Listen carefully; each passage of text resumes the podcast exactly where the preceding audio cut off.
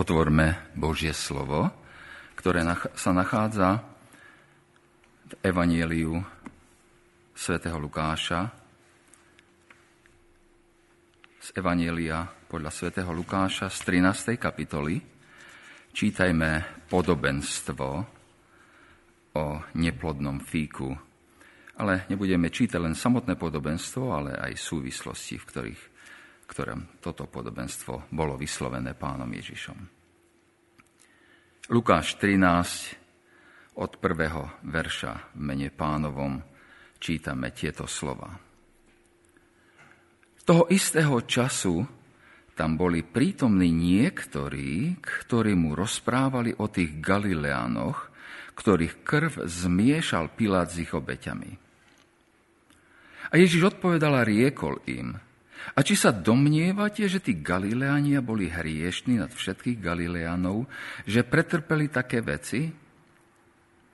Nie, hovorím vám, ale ak nebudete činiť pokánie, všetci podobne zahyniete.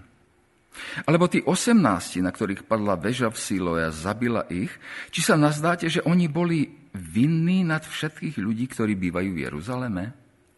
Nie, hovorím vám. Ale ak nebudete činiť pokánie, všetci zrovna tak zahyniete. A povedal toto podobenstvo. Niekto mal fig zasadený vo svojej vinici. A prišiel hľadajúc na ňom ovocie, ale nenašiel. Vtedy povedal vinárovi, hľa, toto už po tri roky prichádzam, hľadajúc ovocie na tom fíku a nenachádzam. Vidni ho, na čo ešte aj tú zem kazí. A on odpovedal a riekol mu, pane, ponechaj ho ešte i tento rok, až ho okopem a pohnojím, či by na budúce nedoniesol ovocia. A keď nie, potom ho vytneš. Toľko sčítania Božieho slova.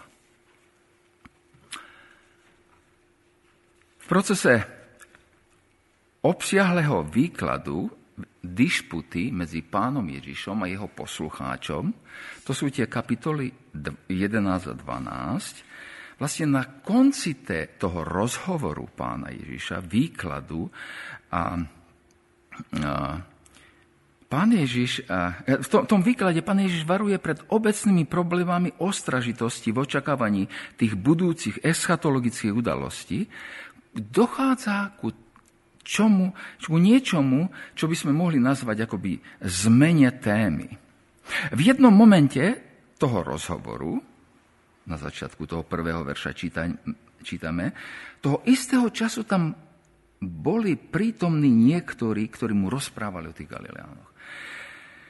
Prichádzajú za pánom Ježišom nejakí ľudia a rozprávajú Ježišovi o Galilejčanoch, ktorých krv zmiešal Pilát s ich obetiami. A je to poukaz na masaker vykonaný na Galilejčanoch v Jeruzalemskom chráme. A s najväčšou pravdepodobnosťou sa jedná o stúpencov extrémnej protirímskej skupiny s menom Galilejci, ktorí sa búrili proti Rímanom. A ich vodca, Judas Galilejský, jeho meno čítame v skutoch 5.37, zahynul pri jednom takom povstaní. A spomenutie Galilejčanov povražených v chráme je ale iba slovný prostriedok, ako priviesť ľudí, alebo priviesť pozornosť na ľudí, ktorí boli špeciálne označení ako hodný súdu, o ktorých hovoril Ježiš. O ktorom hovoril Ježiš. Pán Ježiš hovoril o posledných časoch, o súde pred chvíľou. A je to súčasne odrazom všeobecného názoru tej doby, že kalamity, ťažké časy, ťažkosti, epidémie, mohli by sme dodať, aktualizovať to slovo, a prichádzajú na človeka, čo je veľmi hriešný a zaslúži si to. A je zrejme, že tí, čo chcú získať pozornosť, považovali tých Galilejčanov za veľkých hriešnikov. Galilejčania boli eh, pre ľudí z Jeruzalema hriešnici a druhorady ľudia. A a pre mnohých boli aj hriešnici hodní súdu. A toto porozumenie, čo chcú komunikovať s pánom Ježišom, zrazu pán Ježiš s tým, s tým porozumením tej doby nesúhlasí. On povie, myslíte si, že spomínaní Galilejčania, ktorí tak trpeli, boli väčší hriešnici ako ostatní Galilejčania? A pán Ježiš odpovedá, nie, nie, hovorím vám. Ale ak nebudete robiť pokánie, všetci podobne zahyniete. A nie len to, pán Ježiš neostane pri Galilejčanoch. Pán Ježiš a pridá ku spomínaným Galilejcom aj ľudí, na ktorých padla väža v Siloe, zabila ich. Aj, aj tu sa pán pýta, či oni boli väčší vinníci ako, tí Jeruza- ako ostatní Jeruzalemčania. A aj tu znova odpovedá, nie, hovorím vám, ale ak nebudete robiť pokánie, všetci zahyniete takisto. Máme tu teda dve aktuálne udalosti. Masaker v chráme a zrutenie e, e, veží v Siloam. A Ježiš rovnaký, robí rovnaký záver pri obidvoch. A pán Ježiš varoval svojich poslucháčov, aby nepredpokladali, že obete týchto tragédií sú, boli súdené za svoje veľké hriechy. To je zvláštne. Bolo to zvláštne pre tých ľudí, čo to počúvali. A človek je vždy v pokúšení priradiť náhlým, nevysvetliteľným umrtiam Boží súd ako reakciu na, na tajný alebo zjavný hriech. Ježiš však hovorí, nie tak rýchlo, človeče. Počkaj, počkaj. Je chybou automaticky povedať, že, že tieto tragédie sú Božou pomstou. Či už ide o tragédiu spôsobenú človekom, Pilátovo zabíjanie Galilejčanov, alebo tragédiu, ktorá mohla mať kvázi prirodzený dôvod, pád Siloamskej veže, doplníme si, choroba, nákazlivá choroba.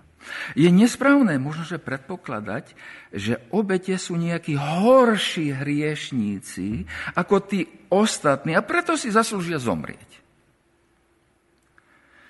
Keď počujeme o tragédiách, mali by sme odolať pokušeniu, priradiť obetiam vinu, ako by boli dobehnutí Božím súdom. A Pán Ježiš nás skôr žiada, aby sme sa pozreli na hriech v nás a aby sme boli varovaní, vyzvaní na pokánie. A ťažké veci a tragédie, náhla smrť niekoho by, by nemali byť príležitosť na posudzovanie viny niekoho iného. Nemala by to byť príležitosť sa zrovnávať s inými, ale príležitosť seba skúmania. Tragédia má byť príležitosť pre, na vlastné pokánie. Lebo vždy je správne robiť pokánie nielen v čase tragédie, ale aj v čase, keď sa nám dobre darí. Keď na nás nepadla väža. A, a možno, že naopak, keď, keď vidíš, že Boh je dobrý ku tebe, aj sve, a, a naopak svet okolo teba je zlý. Apoštol Pavol povie, alebo opovrhuješ bo- bohatstvom jeho dobroty, trpezlivosti a spravodlivosti a nevieš, že Božia dobrota ťa vedie ku pokániu? Rimanom 2.4. Inými slovami, zlé veci nás majú jesť ku pokániu rovnako ako dobré veci. Neprijímajme ani zlé veci, ani dobré veci ináč ako cez pokánie. To je to posolstvo tu na. Ako by písmo hovorilo, príjmajte všetky veci cez pokánie, lebo to je cesta, na ktorej nakoniec nebudete trpieť. Pán Ježiš ešte ide teraz povedať svojim poslucháčom, že, že pokánie je kľúčom ku životu. Dokonca čo si také ide povedať. Pokanie je kľúčom, ktorým máme spracovávať veci, s ktorými sa stretávame je treba povedať, že nejaká akcia z ľudskej strany nevyžaduje väčšej ľudskej námahy. A súčasne nevytvára väčšiu ľudskú hodnotu v, e, v živote človeka, ako pokánie. Keď Martin Luther pribil tých 95 e, e, téz na, na dvere Wittenbergského chrámu, tak jeho prvou tézou z tých 95 bolo, keď, citát, keď náš pán a majster Ježiš Kristus povedal, činte pokánie, chcel, aby celý život veriacich bol pokáním.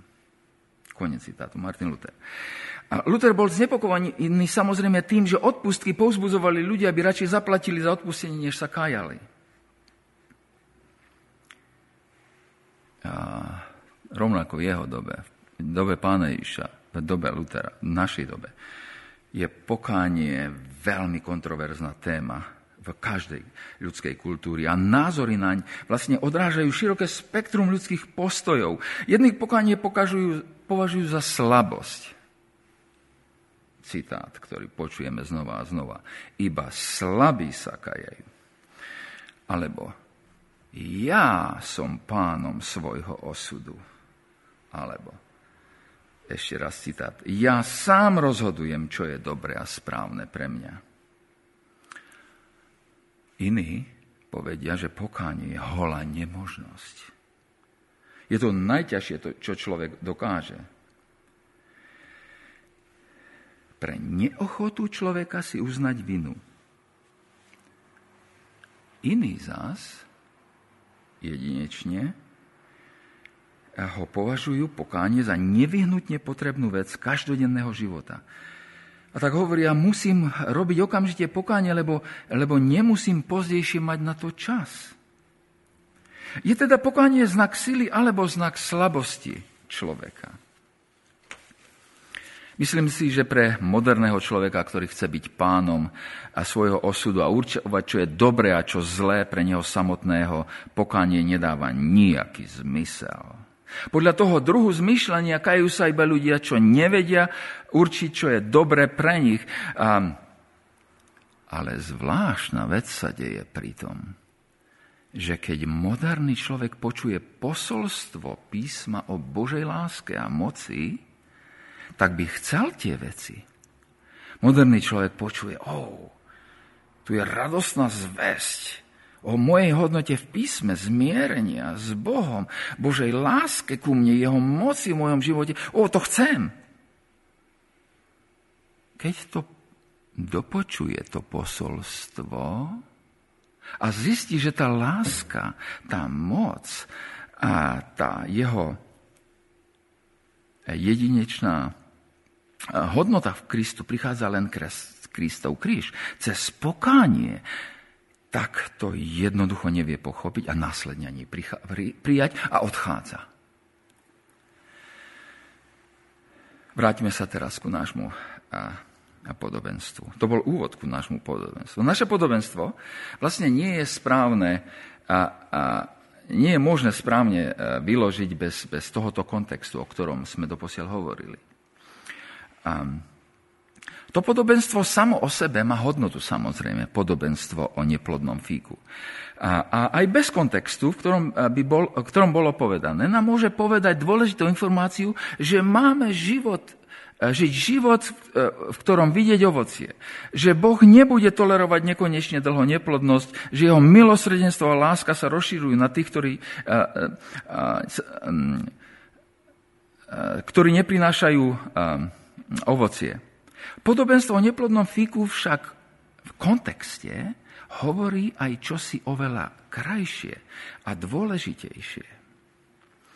Uvidíme to iba vtedy, ak, ak porozumieme kontextu toho, a kontek- ak, ak ho budeme vykladať v kontexte pokánia, o ktorom pán Ježiš hovorí. Ozaj, čo je pokánie? A zastavíme sa na chvíľku ešte pri tejto otázke. Na základe náš, textu, čo predchádza podobenstvo a podobenstva samotného, môžeme povedať, že pokánie sú dve veci. Pokánie je najprv, a, najprv znamená pochopiť, že sme radikálne hriešní a v nejakom prípade si nezaslúžime nič dobrého. Verše 1 až 5 nášho textu to jasne hovoria. Hlboko v bytosti človeka je radikálne sebecké sústredenie sa na seba a hriech. Ako stvorenia dlžíme svojmu stvoriteľovi, aby sme jeho dali na prvé miesto. Namiesto toho my sami chceme byť na prvom mieste. A napriek tomu máme ale opovážlivosť povedať, že Boh, ku ktorému sa správame takým hrubým spôsobom, nám dlží dobrý život. Pán Ježiš nám chce povedať, že my všetci si zaslúžime, aby na nás spadla väža. Je úplne zvláštne, že to Boh tak neurobí, aby tie veže padali na nás okamžite čo iné si zaslúžime, keď sa pozeráme na to, ako sa ľudia správajú voči Bohu, ako sa ľudia správajú voči sebe, ako sa ľudia voči, správajú voči prírode, ako sa ľudia správajú voči čomukoľvek. Tá prvá vec je teda, a, ktorú potrebujeme vedieť, a, a, že a, o pokání je, že sme radikálne hriešní a že si nejako, ničím nezaslúžime dobrý život. Nezaslúžime si vôbec nič od Boha.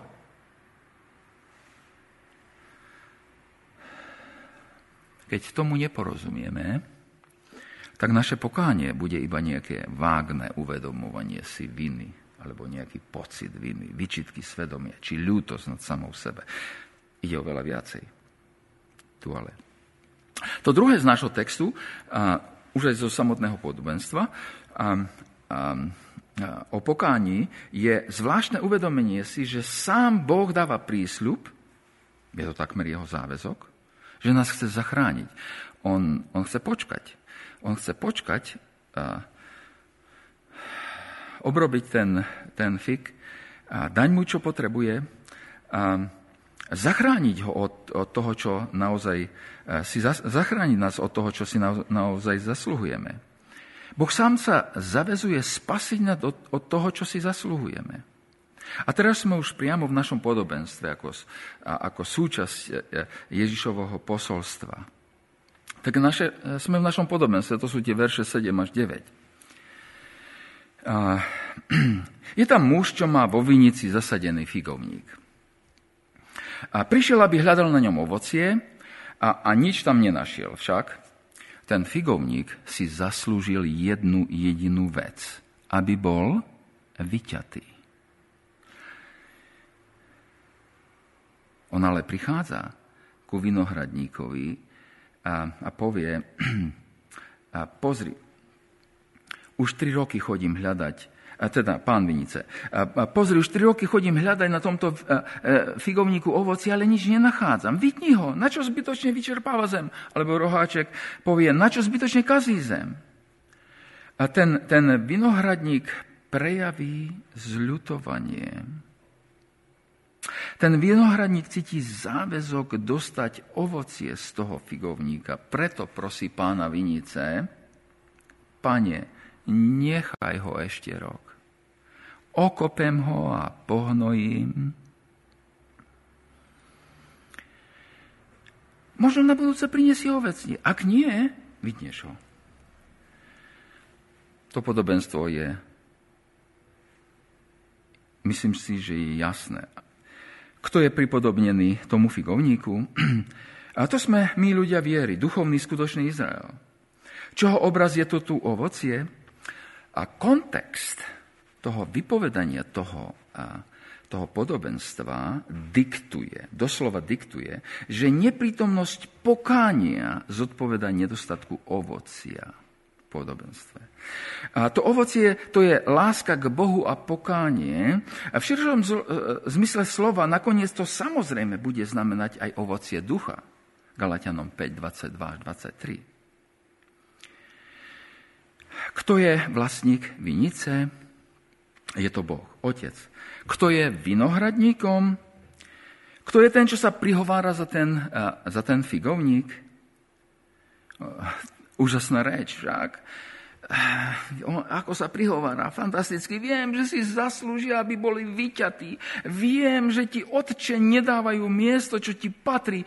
Nechcem ale aby dostali, čo si zaslúžia. Chcem z nich dostať pokánie, vraví pán Ježiš. Je to Ježiš, čo vraví, čo si také. Ja som tam doplnil tie slova, že, že a, a, a, Pán Ježiš jednoducho nechce, alebo teda chce, chce z nás dostať pokánie.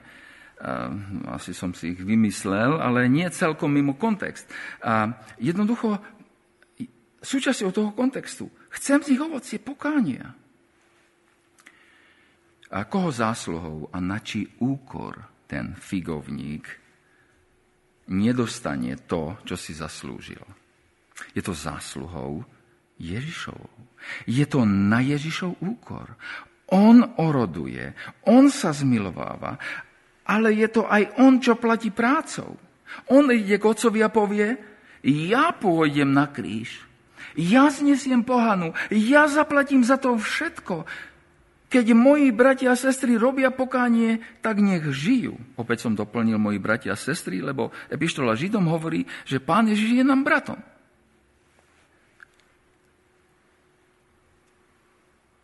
Čo je to za pokánie? Čo je to za ovocie, ktoré má dosiahnuť starostlivosť vinohradníka? Ako rozpoznávame, že počas toho extra roku milosti, ktorý žijeme, že, že, že počas toho extra roku a, a, žijeme a, a život pokánia. Keď prídu zlé časy, alebo dobré časy, alebo hociaké časy, tak ich spracovávame postojom pokánia. Keď prídu dobré veci, tak nepovieš. Bolo už na čase, však sa snažím, že už sa mi konečne darí.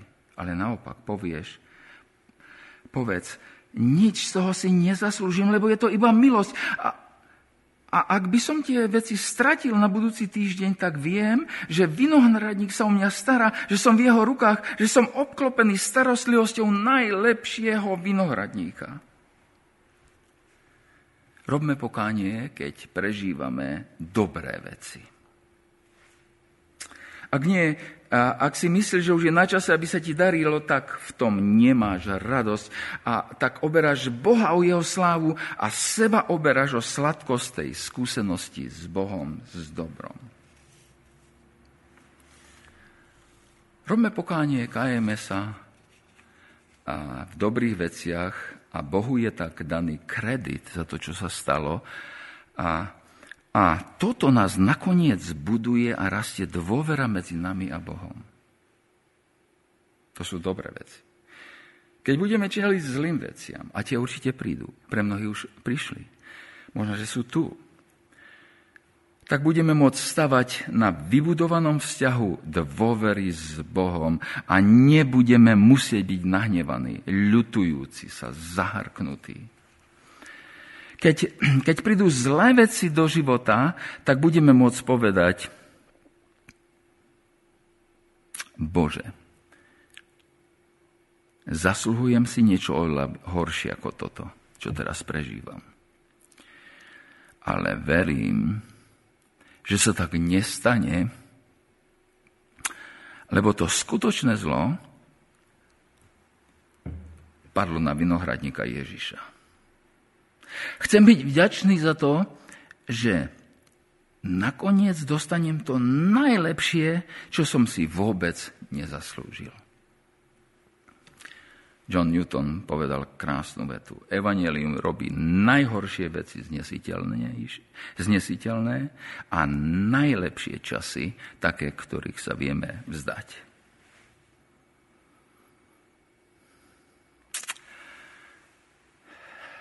Prorok Izajáš v 5. kapitole, prosím Palka, aby vysvietil 5. kapitolu proroka Izajáša od prvého verša a hovorí takmer identické podobenstvo, ako pán Ježiš hovoril. A v tej piesni, v tom podobenstve, prorok spieva o vinici na úrodnom úbočí. Majiteľ ju skypril, vyzbieral z nej kamene, vysadil ju najlepším viničom, v jej strede postavil veže, vežu a do skaly vytesal lís. Potom, čo to všetko urobil, čakal, že zarodí hrozno, ale ona zarodila iba plánky. A sklamaný majiteľ tej vinice sa smutne pýta v našom texte z Izajaša 5. Čo som ešte mal urobiť pre svoju vinicu a neurobil som? Čakal som, že zarodí hrozno. Prečo teda zarodila plánky? A zároveň robí vážne rozhodnutie o tom, to je záverečná časť, to, je potom, e, to, to sú ďalšie verše e, toho textu. A zároveň váži, e, robí vážne rozhodnutie o, o tom, že zvali jej plot, aby ju spasol dobytok zrúti jej ohradu, aby ju pošliapali. Nebude orezávaná ani okopávaná, takže vzíde z nej bodľače a trnie. A je rozhodnutý na dobro skoncovať s tou vinicou, dokonca aj oblakom prikáže, vieš, aj majiteľom oblakov je Boh sám, aby ju nekropili dažďom. Všimnite, všimni, všimli ste si rozdiel medzi vinicou z proroka Izajáša a podobenstvom pána Ježiša? Oj, ako jasne chýba v tom podobenstve piesni z proroka Izajáša postava vinohradníka Ježiša. V Ježišovom podobenstve, v tom kritickom momente, on sám vstupuje na scénu, aby povedal, pane, daj mu ešte jednu šancu. Urobím všetko potrebné, aby doniesol úrodu. Aby, si, aby som vypôsobil v ňom pokánie. A ten jedinečný výro, uh, vinohradník to aj tak urobil. Cez neho, v ňom je nám všetko darované. Rímanom 8.23. Keď ten dobrý vinohradník vstupuje na scénu, tak tá scéna sa úplne zmení. On je ochotný prosiť Otca o milosť pre nás. Postarať sa. Urobiť všetko potrebné preto, preto aby sme nedostali to, čo si zaslúžime. Ba naopak, aby sme dostali druhú šancu so všetkým, čo k tomu potrebujeme. A teraz je na tom strome, ako naloží s tou starostlivosťou. A keď sa strom naozaj odovzdá do vinohradníkovej opatery, budú jeho korene silné a hlboké a iba potom, keď sa strom stane zdravým a krásnym, iba vtedy začne prinášať ovocie. Ten záver nášho podobenstva je ale veľmi ťažký. Keď nie, potom ho vytneš. Veľmi varujúce slova. Možno na budúce priniesie ovocie. A keď nie, vytneš ho. Všetko v živote človeka je odpustiteľné, vykúpiteľné, všetko v zmysle nejakých ohraničení písma a je vykúpiteľné, vyliečiteľné okrem nedostatku pokánia. To je záver toho textu. Ak nechceš ak sa búriš, ak odmietaš,